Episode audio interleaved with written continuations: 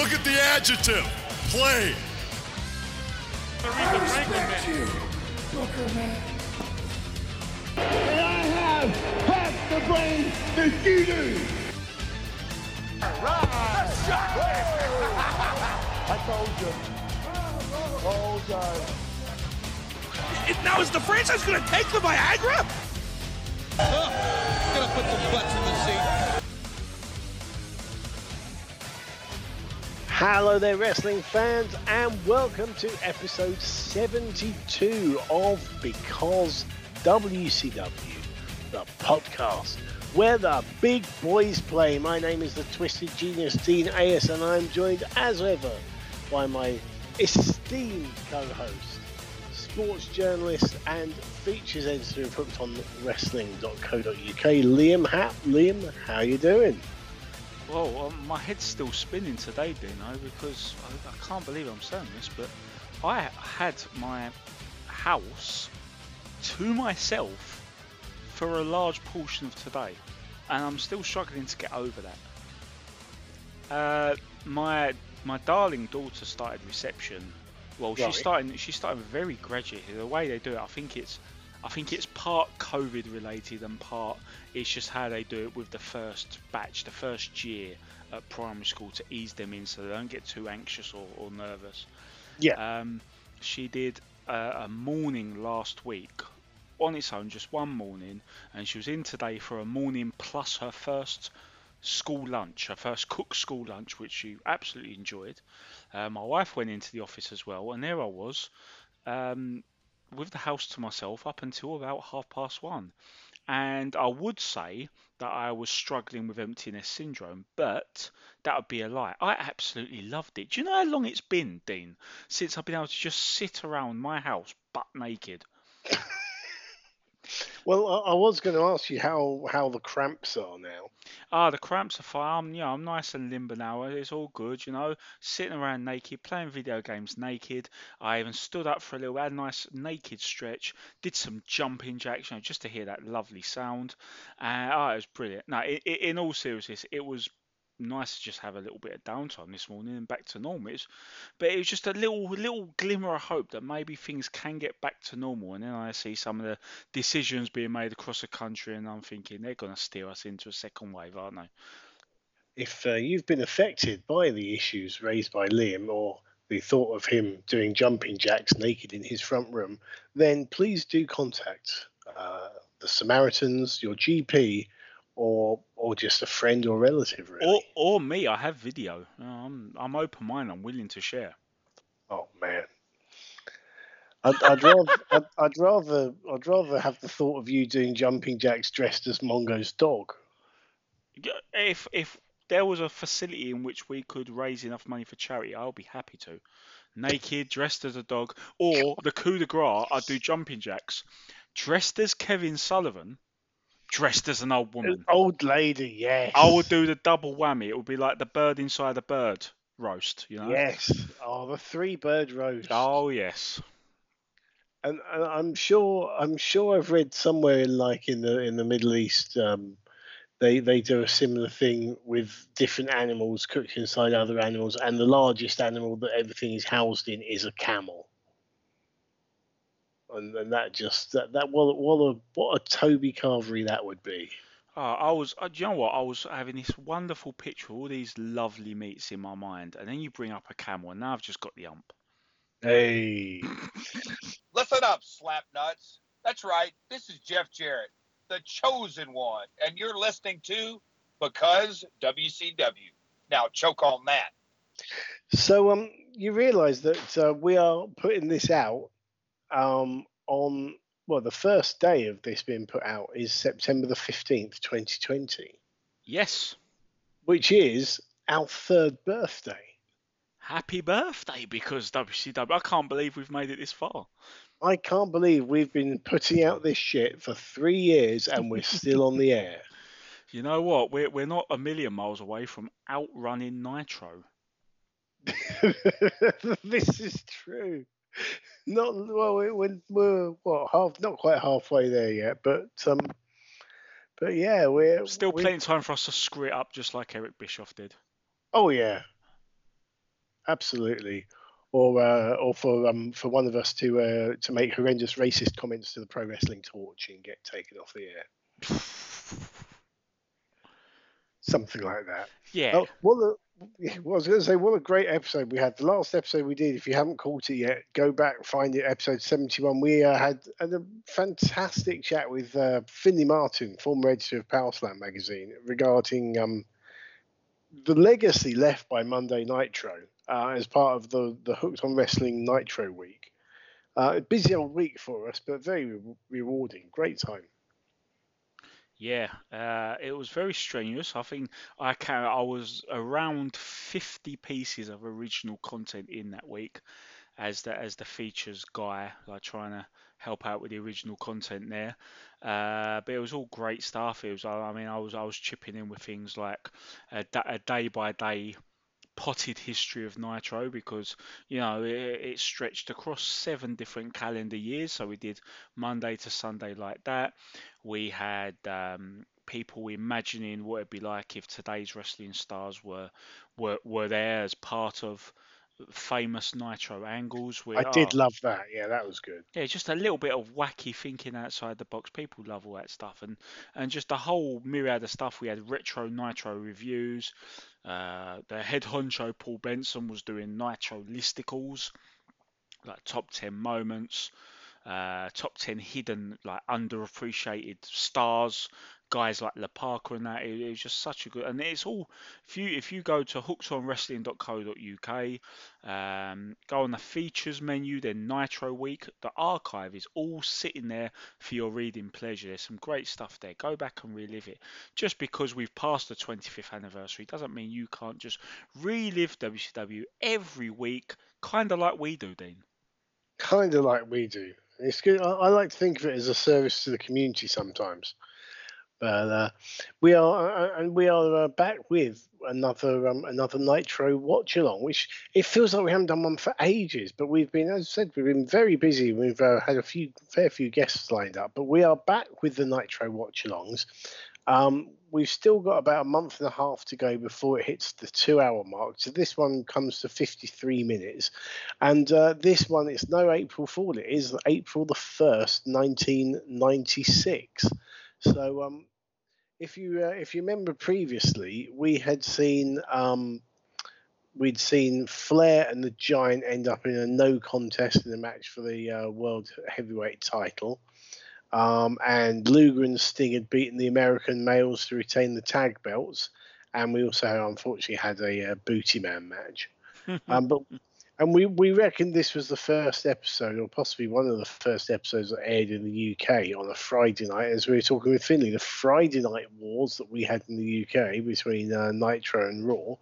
So so this is actually going up against a live Raw. So it's going to have to be a big episode to do the numbers against Raw. So so yeah, if you want to watch along with us, then fire up your network or whatever you watch your old episodes of Nitro on. As I said, it's April the 1st, 1996. I'm primed on all the zeros. Are you ready, Liam? I'm doing it the wild way. I'm actually going to click the thumbnail when we're ready. And so it's going to be real awkward if it goes into a massive loading. But I have faith in my browser. I have the utmost faith. Well, yeah, you've been pounding that browser today, so with the house yourself. You can't prove that. I mean, you're absolutely spot on, but you can't prove it. Yeah, I was going to say he's not denying it, ladies and gentlemen. So here we go. We will press play in 3, 2, 1. Cue burning buildings. Oh, hang on. Oh, it's not burning buildings. What the hell? We are straight into the action with the Giant and Sting face-to-face in the ring. Well, you did say they're up against a live Raw. It looks like they've... Oh, he just spattered the Giant. Yeah. Jimmy Hart paid off Harlem Heat, and the Giant was scheduled to be Sting's tag partner in a match that was made on Saturday night. But we've now got Sting v. the Giant, one-on-one.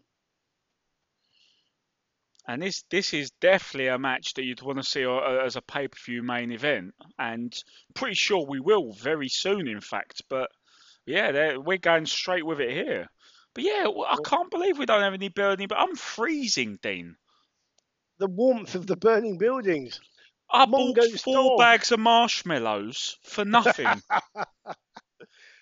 What, we don't know what Mongo's poor dog is wearing or being forced to wear. Thank heavens for small mercies. But if you remember, Dean, the Giant is on such a hot run. He looked the absolute man against Ric Flair. And obviously, Flair is always the guy who will make you look $1,000,000. But he's in lean shape at this point of his life. He's young, he's fresh, and he's such a physical specimen. And it's easy to see why he'd end up with a belt very, very soon. But for now, he's doing the whistle-stop tour of big matches against top wrestlers on Nitros. Yeah, I did love that spot there where Sting went for a cross-body block and Giant didn't catch him. Sting just bounced off him and then caught a big elbow drop for his trouble. And that was ever since then, Sting's been on the back foot. Yeah, it's worth noting. That was at the end of a lengthy sequence as well. That was good coordination from both. They weren't like very simple plodding wrestling. These guys have been busting. They're only just having their first breather now. Yeah. This is now like typical Giant heel methodical style after that blistering start. Mm. With the move of putting Sting, press slamming him from the floor over the top rope back into the ring. Giant went for a choke slam from the apron, and Sting kicked him off. And Luger's in now. So I think this is kind of an impromptu match because, as I said, Jimmy Hart had paid off the Giant to turn against Sting and not tag up with him against Harlem Heat. We might have to look up that Saturday night angle now. At least we'll soon get to a point where everything will begin and end with Nitro.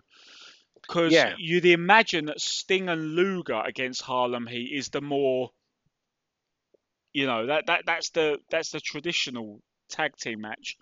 So exactly why we were going to get Sting and a Giant against them, I don't know. No, very odd combination. But they gave a nice little non-match taste of Sting and Giant there. I was worried that they'd... here's the burning buildings. Yeah, here come the burning buildings. Yeah, I was worried that they were going to give away the match completely on free TV. But, I know we're saying it's about a show in retrospect, but if this was going now, they'd have left me wanting more. I'd want to see a pay-per-view main event between Sting and the Giant, and we will get that very soon.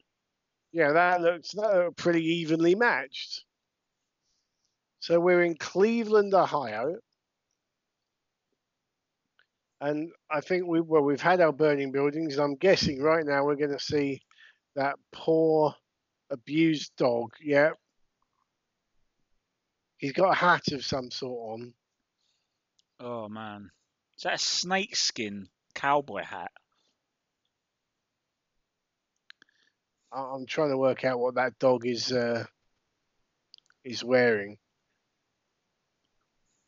So the Giant was meant to be a substitute for Lex Luger. But Giant wasn't allowed to defend the belts on Luger's behalf. But Luger's obviously fine. Oh, here we go. We're getting a recap of what Jimmy Hart was doing before Nitro went on air. Giving a big envelope to Harlem Heat.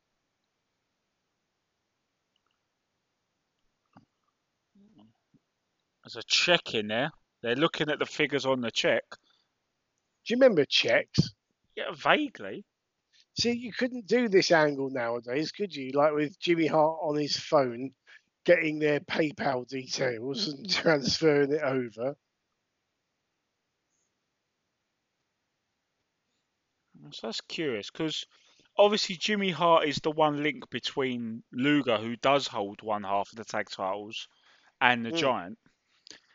It's a very tenuous link, as we've seen in weeks, because they're really playing Luger in the middle of all this.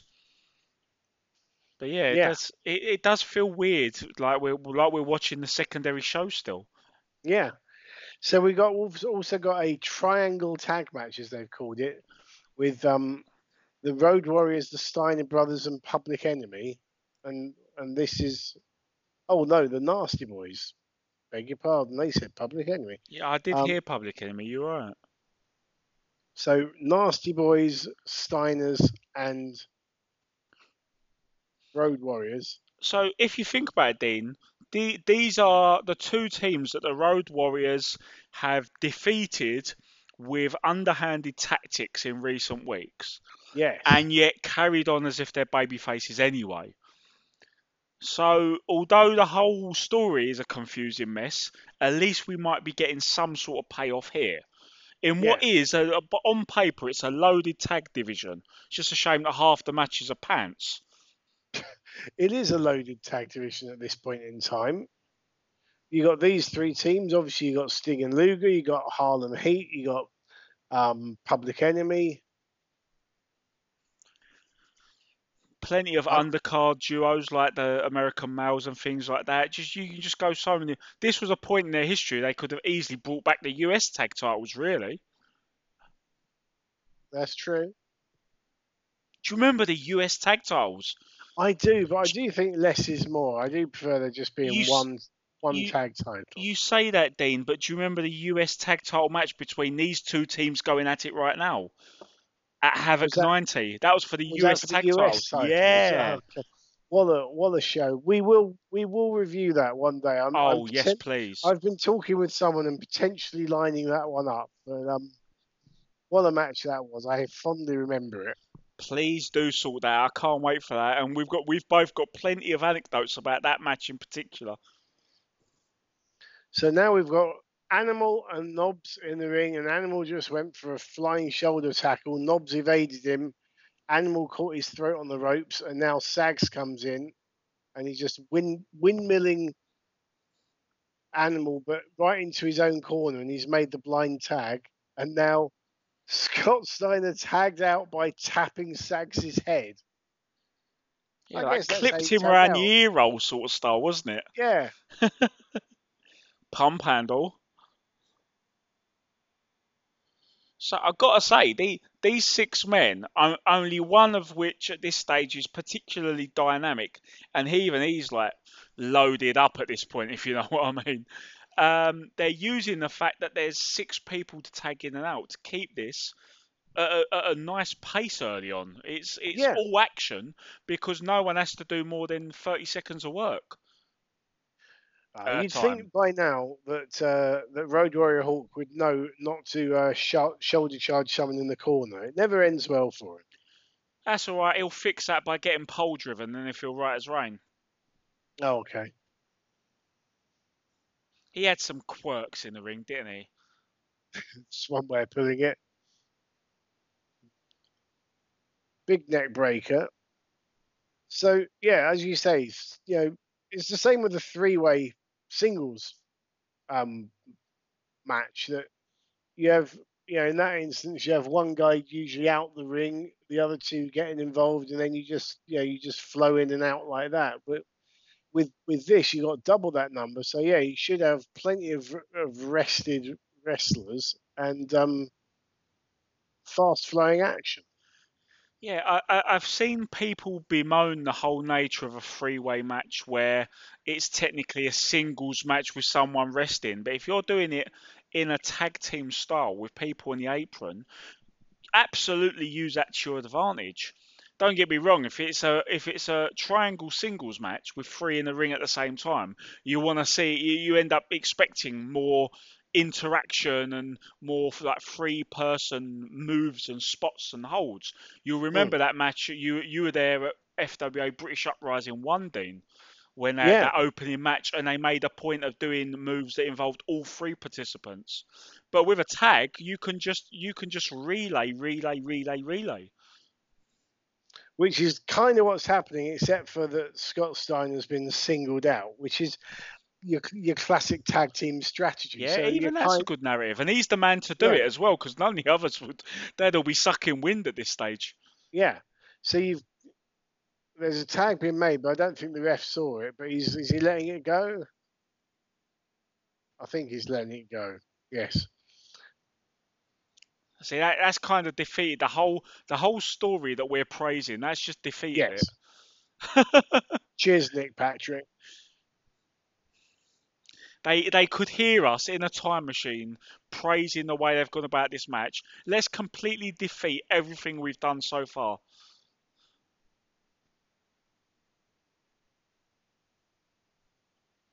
They're plugging the Lethal Lottery at Slamboree on May 19th, and that's just giving me Kane flashbacks. And it's broken down now into just a wild brawl. The crowd are on their feet. As soon as it broke down, the crowd absolutely loved it. Now, isn't there no disqualification in a three-way match? Yeah, they could maybe throw the match out if they're just not going to compete. No, he's got it back under control, or has he? Yeah, I think so. Yeah, we're back to two people in the ring and four people on the outside. Because one distinction I would like to see made more, to be honest, in wrestling, Dean, is as much as you shouldn't do it because it can annoy the crowd, if they're promised a no disqualification match, it can be ruled a no contest.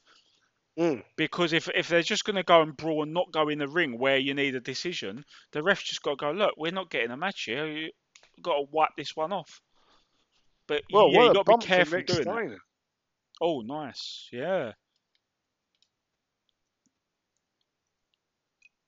Yeah, I mean, you could do that, but I don't think it would be received very well, let's say that. No, I mean, on TV tapings, you've got a little bit more of leeway to do non-finishes, as long as it's going somewhere eventually. Yeah. Off the top of my head, I can't remember what these three teams did with each other at the next couple of pay-per-views, if anything.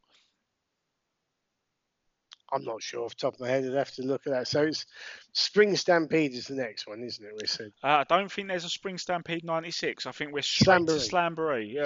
Sorry, Slamboree. It's very confusing because, you know, they had a Spring Stampede in 94 and it would come back. Yeah.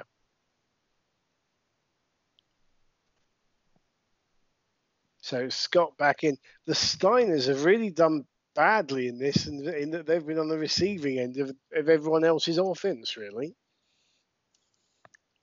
And after all the frantic tagging in, tagging out, after having Scott Steiner worn down for a little bit, after having the brawls on the outside, there's Scott Steiner and Animal doing a test of strength. Mm. Hit the reset button on this.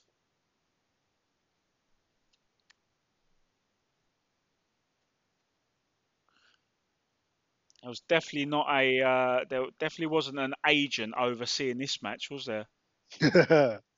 But also, it's interesting. Bischoff in commentary is pushing how unpredictable Nitro is, and I think he's very much aware that Raw is live, and yeah, we've already started with an unscheduled, impromptu, cold open match of Giant and Sting.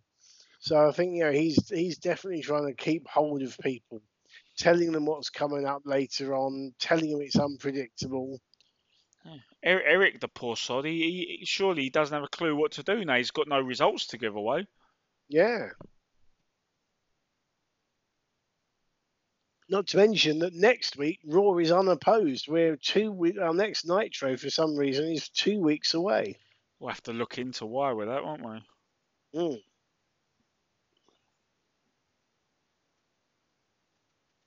Big elbow and a flying three count from Nick Patrick. And here we go. It's breaking down again.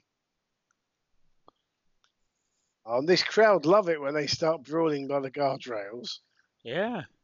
You got this great visual of where you can see the crowd that's facing the hard cam all rise to their feet as one. So, quick side question, assuming that I don't talk over the finish by accident, Dean.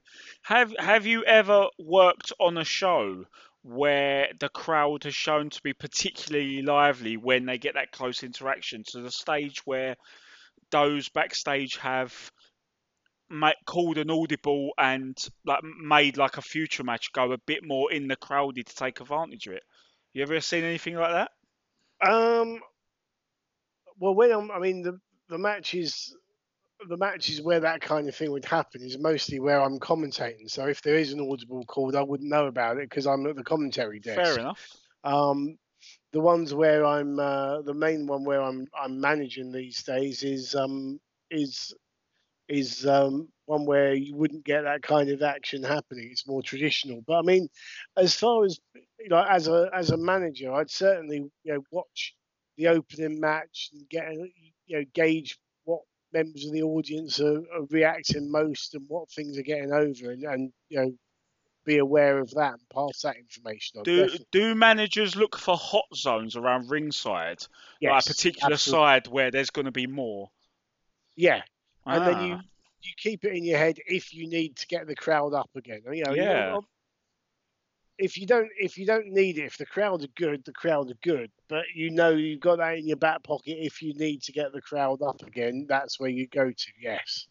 It's interesting to think of it that way, that a lot of managers, yourself included, you look like you're just prowling around ringside, but sometimes there's a method to the madness. It's really good thinking about little things like that. Mm. So now we've got Knobbs and Hulk and a bulldog from Knobbs. Brian Knobbs just innovated one of Raven's biggest trademarks. He did the corner clothesline bulldog combo. Raven thieved from Brian Knobbs. You heard it here first.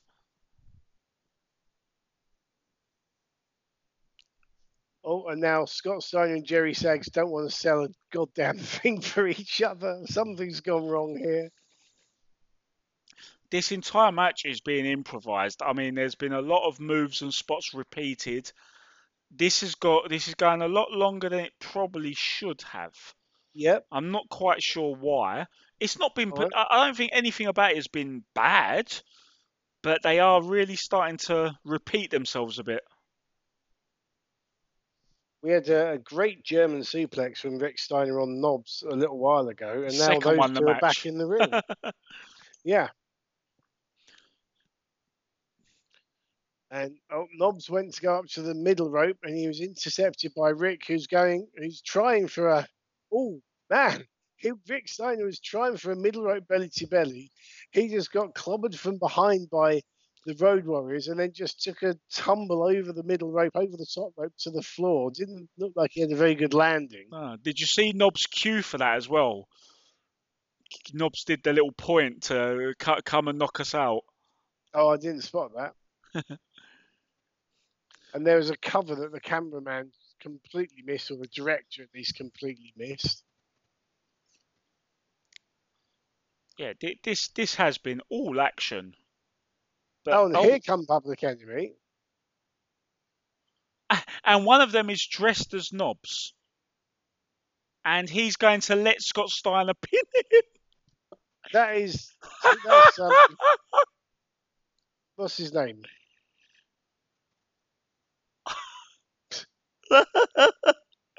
I think Johnny Grunge. Mate, I think we've got our thumbnail for this episode. I think we have.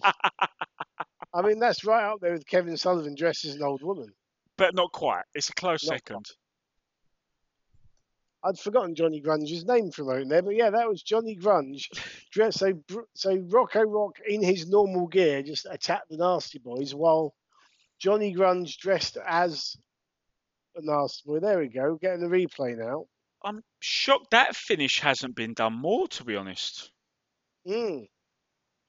And he went in the ring and just went dead weight and let Scott Steiner cover him. And then scoots out of the ring quickly. Yeah. With a look of guilt on his face. On a bike. It's the fucking Booty Man. Well, at least his tag team partner will bring it up and, oh, wait, it's Hulk Hogan. Shit. Yeah. And the good news is that Sullivan and Arn Anderson are friends again. Anyone keeping score at home, they're okay this week. Oh, and did you see that on Saturday night? Lex Luger's got to defend his TV title against the Giant.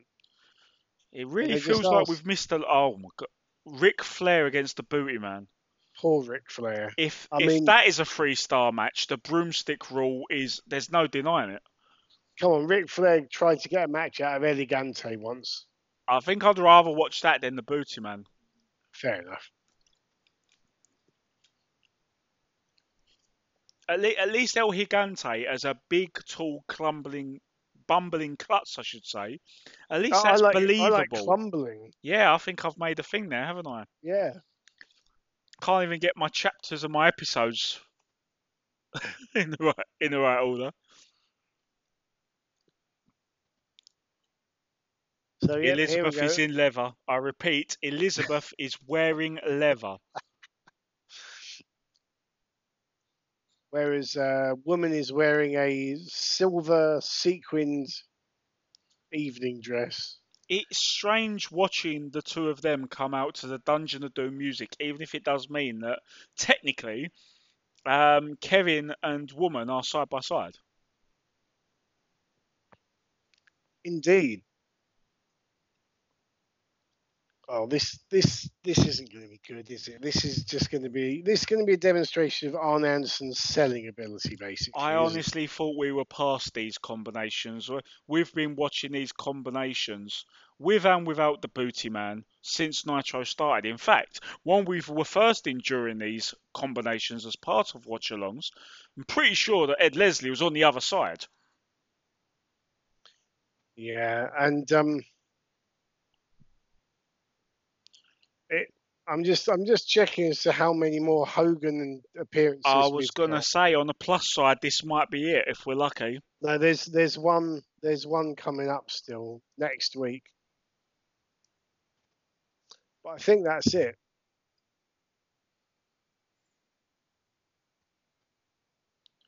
It's just amazing watching how dated this routine is.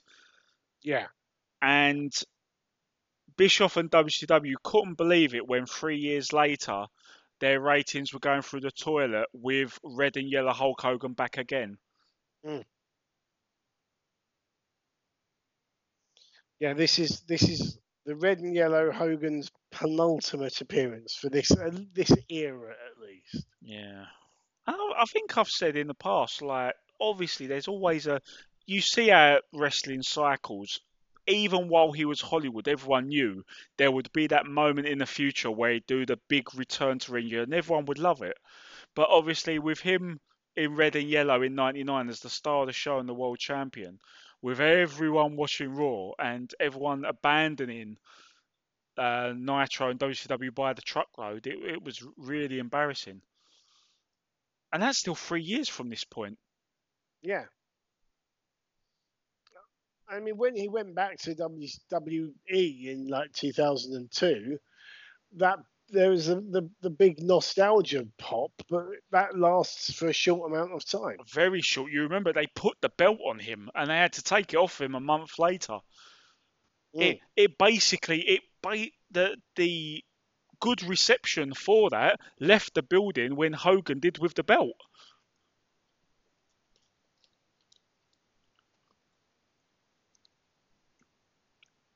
So now, I was just about to say, now Booty Man's in control, but no, Arn Anderson is taking over. And I'm going to carry on this line of thought because I really don't want to have to pay attention to this match. You'll remember, Dean, they recalibrated it, in WWE at least, by moving it into a tag team with Edge, yeah, which was a little more enjoyable to watch. He actually had an underrated match with Kurt Angle and tapped out to the ankle lock. Remember that? No, I don't remember that. That was King of the Ring 2002. That's what he should have been doing at this stage of his career. Just wrestling anyone on that roster who weren't there the last time he was there, which was most of them. Just running through all these matchups. You've got to try and get him to bat 500, obviously, because you don't want to have him lose every time. It loses its meaning. But yeah, he definitely shouldn't be beating the Kurt Angles and stuff in 2002. And that's how you use him. But he got sick of it when they wanted him to lose twice to Brock Lesnar. He didn't want any piece of it, so he left after the first loss to Lesnar. Hooray. Team player, the Hulkster. I mean, that first one was a good one. It was right before Brock faced The Rock at SummerSlam for the title. Yeah. And they did the whole referee stoppage, Hogan spitting up blood. It was a big thing, but in Hogan's mind, it it led to him coming back after time off and beating Brock Lesnar. That was how it worked in his head. Yeah, which would have no payoff, no meaning. No.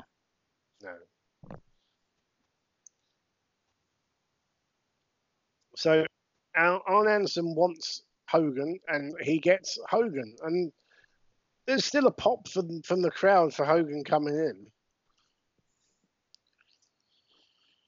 Yeah, it's it sounds a bit mixed, but there was a bit of a pop. This will be Hogan's chance to get another pin on Anderson, I'm presuming. Bit more revenge. After he lost twice to him. I mean, Arn's just got his routine down pat. He knows how to be in position for all the usual Hogan bits and to throw in the extra animations and that as well. That's one good side of the familiarity, I suppose. But again, we've seen Hogan beat both of these guys and another six in the Uncensored Cage not too long ago. So where's the intrigue in this? They just did the thing where Hogan covered Anderson. Sullivan came in to drop an elbow on Hogan. Hulk moves and he hits Arn. So I guess they're not friends now. They'll be friends again in 30 seconds and they'll be at each other's throats before the finish. Quite possibly.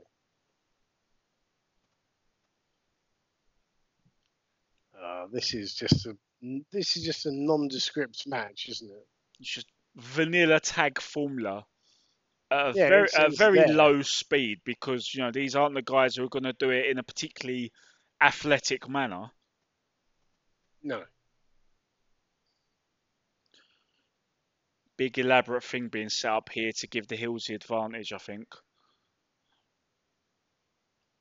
Yep, blind tag. And Hogan's incensed. Incensed, I said. So much so that he wants to let them double team a bit more because he's distracting the ref. Yeah. You fucking moron, Hulk.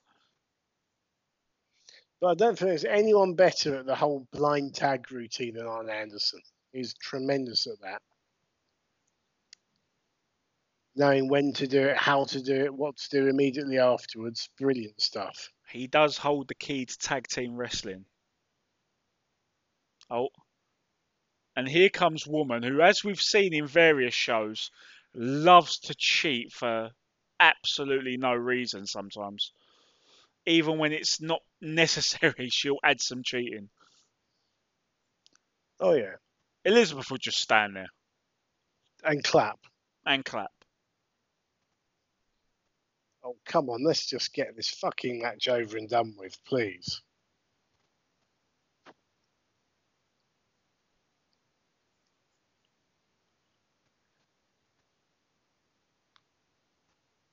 Chant from the crowd for the booty girl. Yeah. There's definitely more reason to watch on the outside of the ring than there is on the inside. Despite Arn Anderson's best efforts. Yeah. I mean, he's going through the routine here. It's colour by numbers. He does it in an entertaining fashion, but it's all very much... This is, I suppose, the common phrase, this is a house show match, isn't it? This is what wrestlers normally run on the circuit when there's no TV cameras rolling. Yeah, and the crowd now are quiet, not really particularly engaged. Looking at the crowd by the hard cam, some people are kind of like just talking to each other or not paying attention. It'd be interesting to see if there's how much of a pop there is when Hogan finally gets the hot tag in. Oh, and there it is. And it's very, very lukewarm now. And I think it is. There's no intrigue. Hogan has dispatched of all of the villains. Yep. And there's no one left for him to take on. And it was a bit of a lazy routine as well. There wasn't much suspense to it. It's not like this is Ricky Morton selling, is it? No. It is just all... I've seen worse wrestling, but this is all just basic, tedious stuff. and Booty Girl is taking her shoe off. Well, if she can. And as we know, because Nitro I think there's a shoe, a woman's shoe is the most. There's one on the other side. That's why, yeah. Yes. Elizabeth slipped a shoe to the heels. I mean, considering, as you said, then, considering they've been using this as a weapon for weeks, the finish is a good storytelling payoff. And now the women are getting at it. Oh, they could have got there in half the time, though. Yeah, I agree. The finish was the only good thing about it. Oh, and Liz in leather.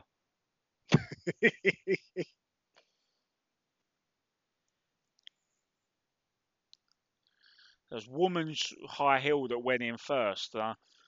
Although they didn't really do a good job of portraying it, they got the Booty Babes heel as a counteract.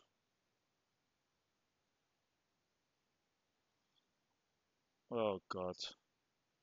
Paul Kimberly's had to smooch the Booty Man. Do you remember how in 2006 people were mocking Triple H and Shawn Michaels for doing their DX routine and acting like teenagers at like the age of 40? Yeah. And 10 years before that, we had this. Oh, something's happening in the ring, apparently, according to... Well, I think they've just assaulted the Booty Man after the match. I'm just trying to check to see if Kevin Sullivan quickly threw on an old lady's outfit to do so. Nah, I don't think he did. That was a shame. So, no. That would have made it a 5-star match. Well, here comes Mean Gene. They are doing everything they can to get Hogan's mate, the Booty Man, over with the crowd, aren't they? Yeah, and it is not working. It's not working. No, not in the slightest. Another replay of the finish, because that's what we need. Yep.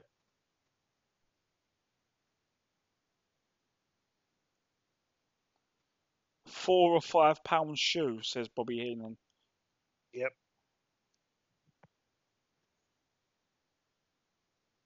It's time for Mean Gene.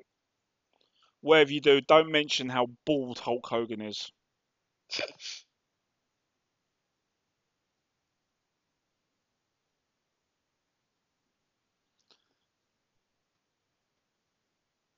Let's see what this is about. Hogan said the result was a shoo-in. I like that. Yeah.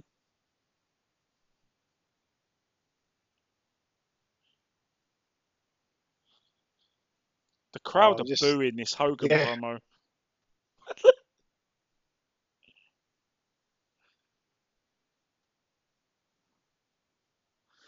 They just look so daft and so dated, don't they? Yep.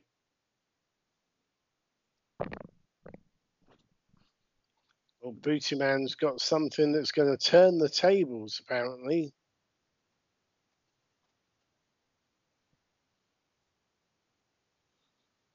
Keep He's asking Hogan to be his partner.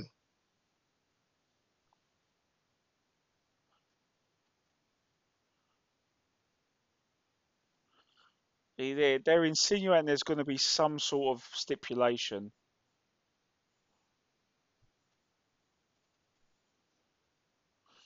So they're not telling us what the stip is, but apparently Booty Man's got an idea.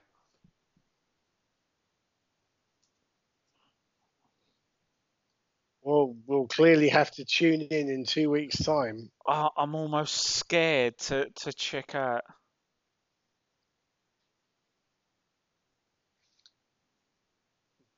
Who had the idea of putting the Booty Man on the mic? Yeah, this is painful, isn't it?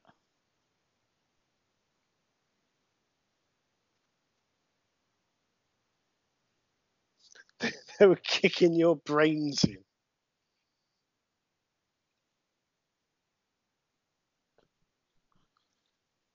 This They're is still going on the women as well. Yeah. Just to be clear to our listeners, this promo hasn't ended. It is still going on. I think the Booty Man might have just had a seizure. Not sure. Oh, God. Well, we've got Flair and Luger for the title up next. That's a pair of familiar foes. Yeah, I've definitely run that combination on Nitro before, I want to say. But it should be a better match than that. Yeah. Now, looking ahead to the next episode of Nitro, we have Anderson and Sullivan facing Hogan in a 2-on-1 handicap match. So unless something had happened between this show and the next Nitro, the surprise was let's just not involve Ed Leslie in the match at all, which, I mean, is a decent stipulation, I have to say. Yeah. Here comes your favourite Luger. So I'm trying to figure out what was going on with that as well. So Luger is the tag champ, or one half of the tag champs, and the TV champ, and now he's going for the world title just to get all the belts.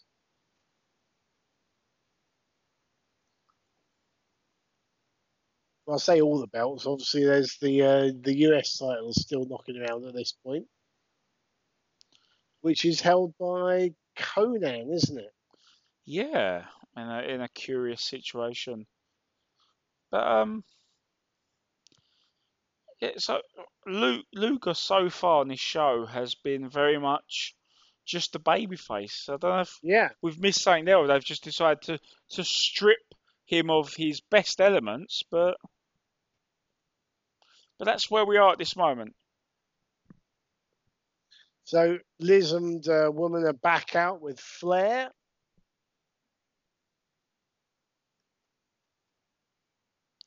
He's shouting Flair, Luger like he's on his way. Yeah, Flair's on one. Which is how we want it. Oh, yeah.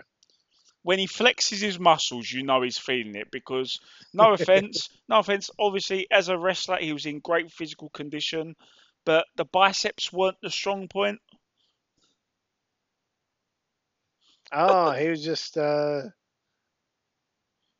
some bants with Deborah.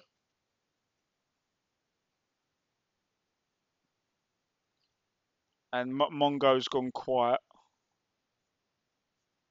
Says Flair's got good taste. He might be a low life, but he's got good taste.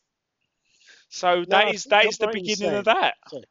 Yeah, I think I'm right in saying that Steve and Deborah and Michael were married for something like 13 years when he was an NFL player. All was fine and dandy. After 1 year together in the wrestling business, they got divorced. You said that with a fake surprise tone. I'm sorry. That's wrestling for you.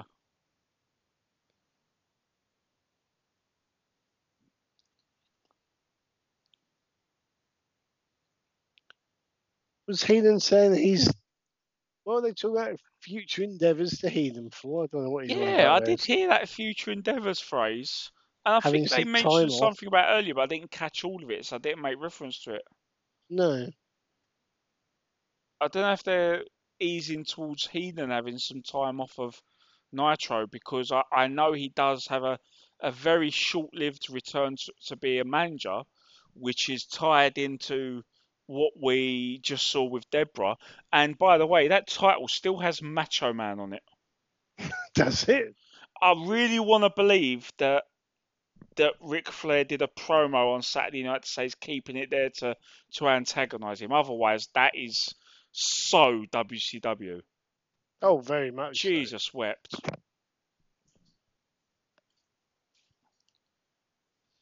So let's see if Luger is a complete heel, a complete babyface in this. Oh, you have to believe he will be. I mean, if you remember at Starrcade '95, he went into that when he had that portion of the match where he was in there with Ric Flair. He absolutely that's just the way they wrestle, isn't it? Yes, the tried and tested routine with these two.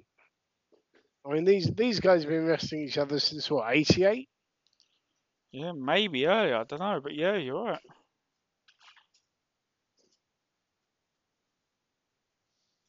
And so far, yeah, it's classic babyface Luger.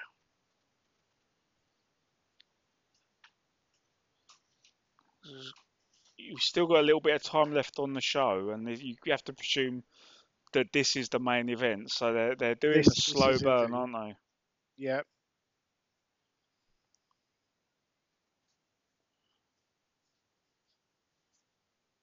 Woman and Elizabeth bantering about something.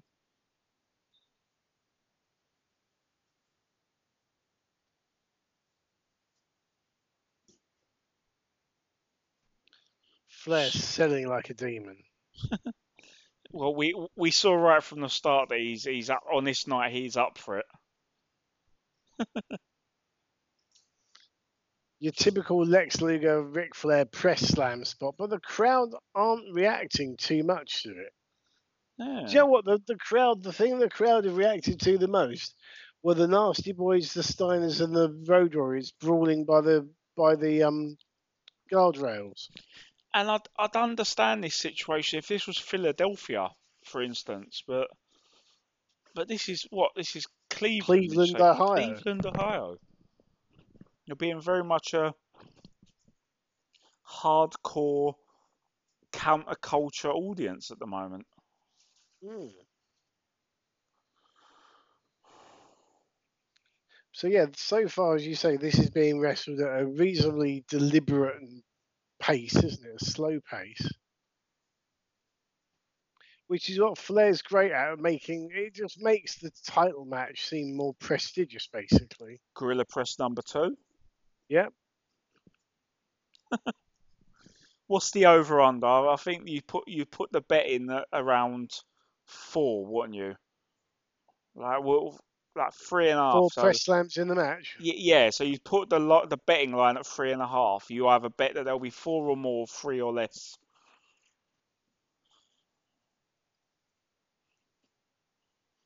And you're currently at 2. I'm confident we haven't seen the last gorilla press. We shall see.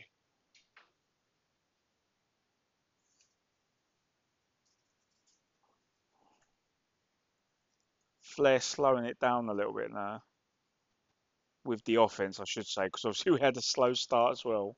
Yeah. Catches Luger charging into the corner with an elbow, and now we get the Flair strut and another double bicep pose, and he is really slowing it down, isn't he? He's like, I think he just can't be arsed this week. Look at the round of applause from the hard cam fans. This is definitely a wannabe smart crowd, isn't it? Yeah, they booed Hogan. I can't blame them for booing Hogan, but obviously that's the contrarian reaction as well. They're cheering for Flair, and they want the wrestlers to go fight in the crowd. Mm. No, it's definitely a kind of counterculture crowd, and Flair is throwing a temper tantrum. He's doing everything he can to get this crowd to boo him again, and they're just eating it up with a spoon. Yeah. First time he's drawn boos in the whole match is by threatening to walk out.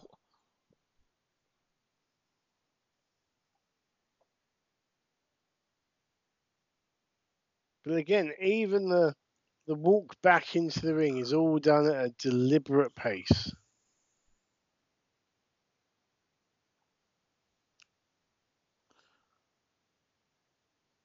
Bischoff kind of backpedaling after calling Woman hot. So not hot looking, but hot as in angry at how things are going.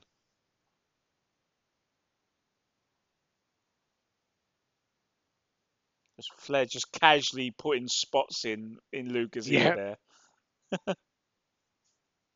Yeah, that was not hard to spot at all. That's and big. More, and again, and it's a third press slam. You were right. All right, one more, and the betting sways.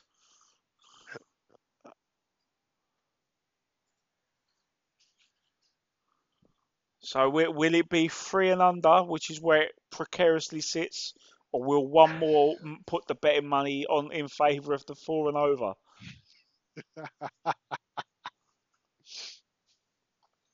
Could have done an over-under on clotheslines, but that would have been something like 27.5. If Betfair did Nitro, this is... I'd have loved that. That'd have been fun. I mean, it's live every week, so why not? He said, didn't say why, but just said Nitro preempted next week. We'll be back in 2 weeks' time. Without the advertised tag match, thankfully. Liz and Woman have been run off down the aisle. Whether they come back or not remains to be seen.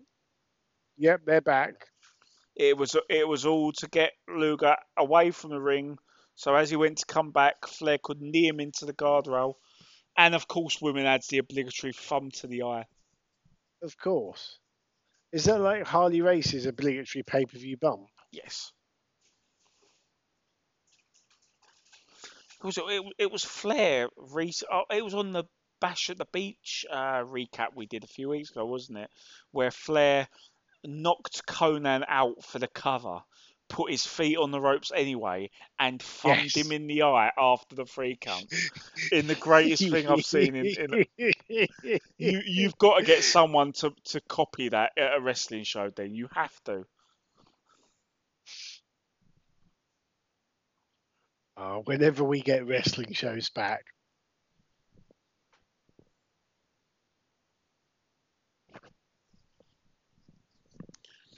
Just glorious cheating there from Flair.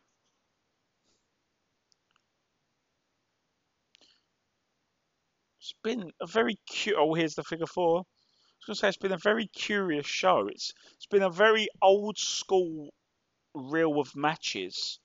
Even with a cutting edge, state of the art, ahead of its time, triangle tag team match. They were trying to work it in the ring and going back to their old habits and running out of moves early. You had the vanilla bland tag formula just now with Hogan and co. And now we're getting this vintage slow burn Flair title defense. It's all sort of tried and tested familiar routines, isn't it? And it's not the crowd for it, is it? No, because I think, on paper against the live Raw, this is, star power. You've got all of the big WCW stars. You've had Giant, Sting, Luger, Flair, Hogan, all involved. The Road Warriors, the Steiners, they're all involved. But it just hasn't really hit, has it? It's just how the matches have been structured more than anything. And this is the best example because, Flair does this match in his sleep and it's usually very good. But they're having to really work to get the crowd's attention with it.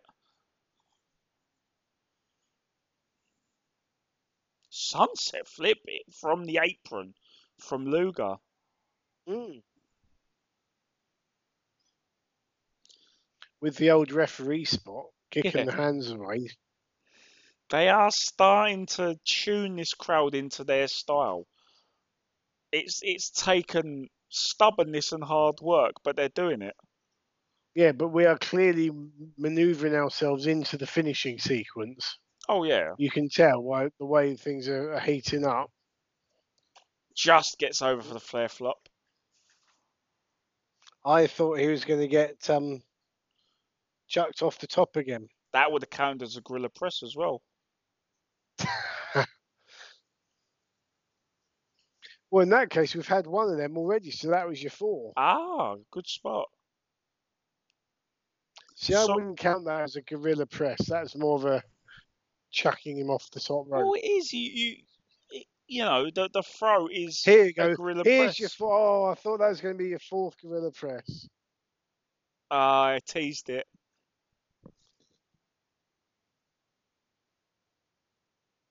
What has the woman got? A cup of coffee or something, apparently.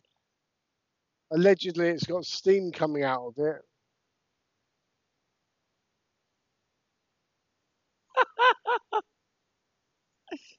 The finishes are getting lame. And the feet on the ropes. the feet on the ropes as well. He's mooned Luger with the tights as well. Here comes Sting.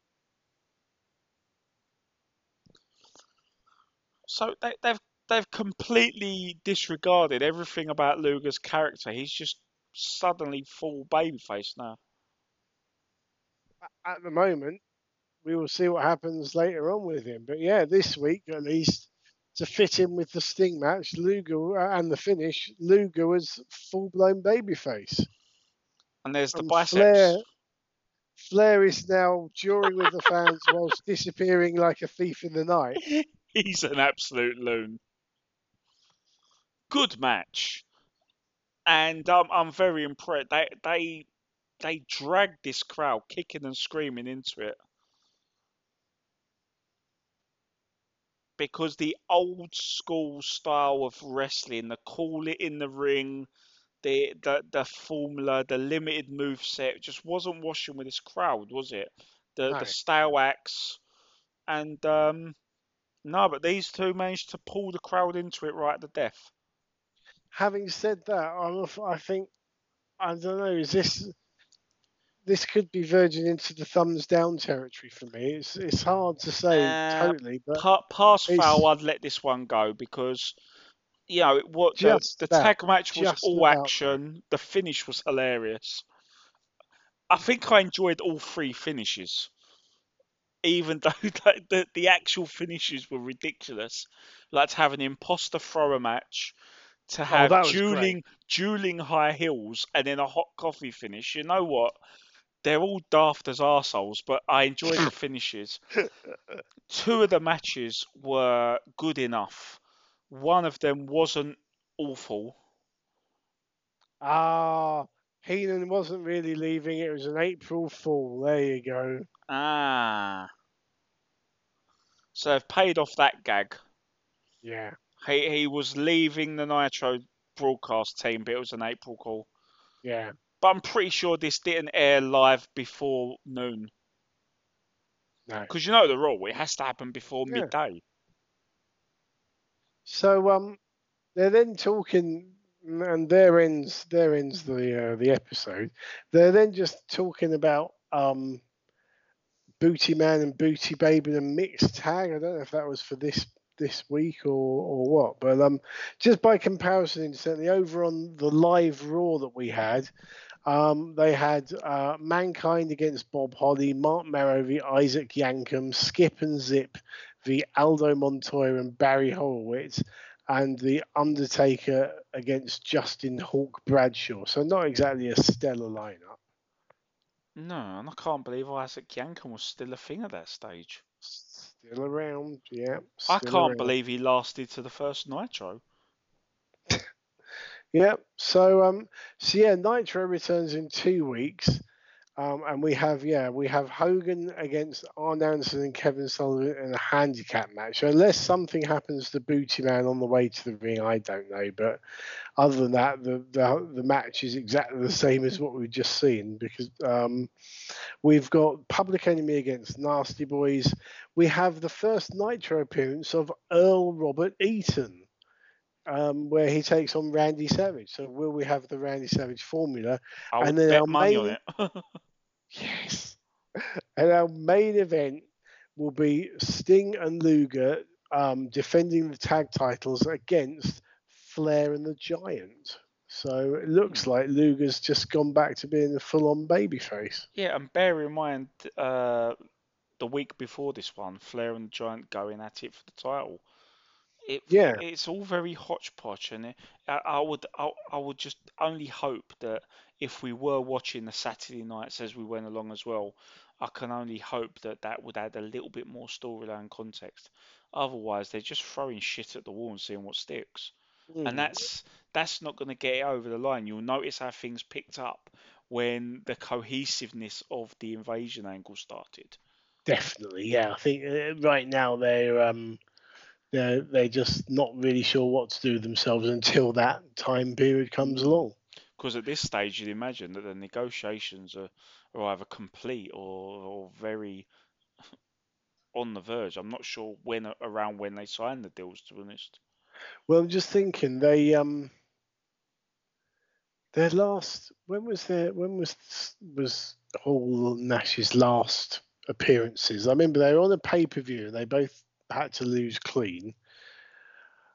And then there's the 90-day no-compete, isn't there?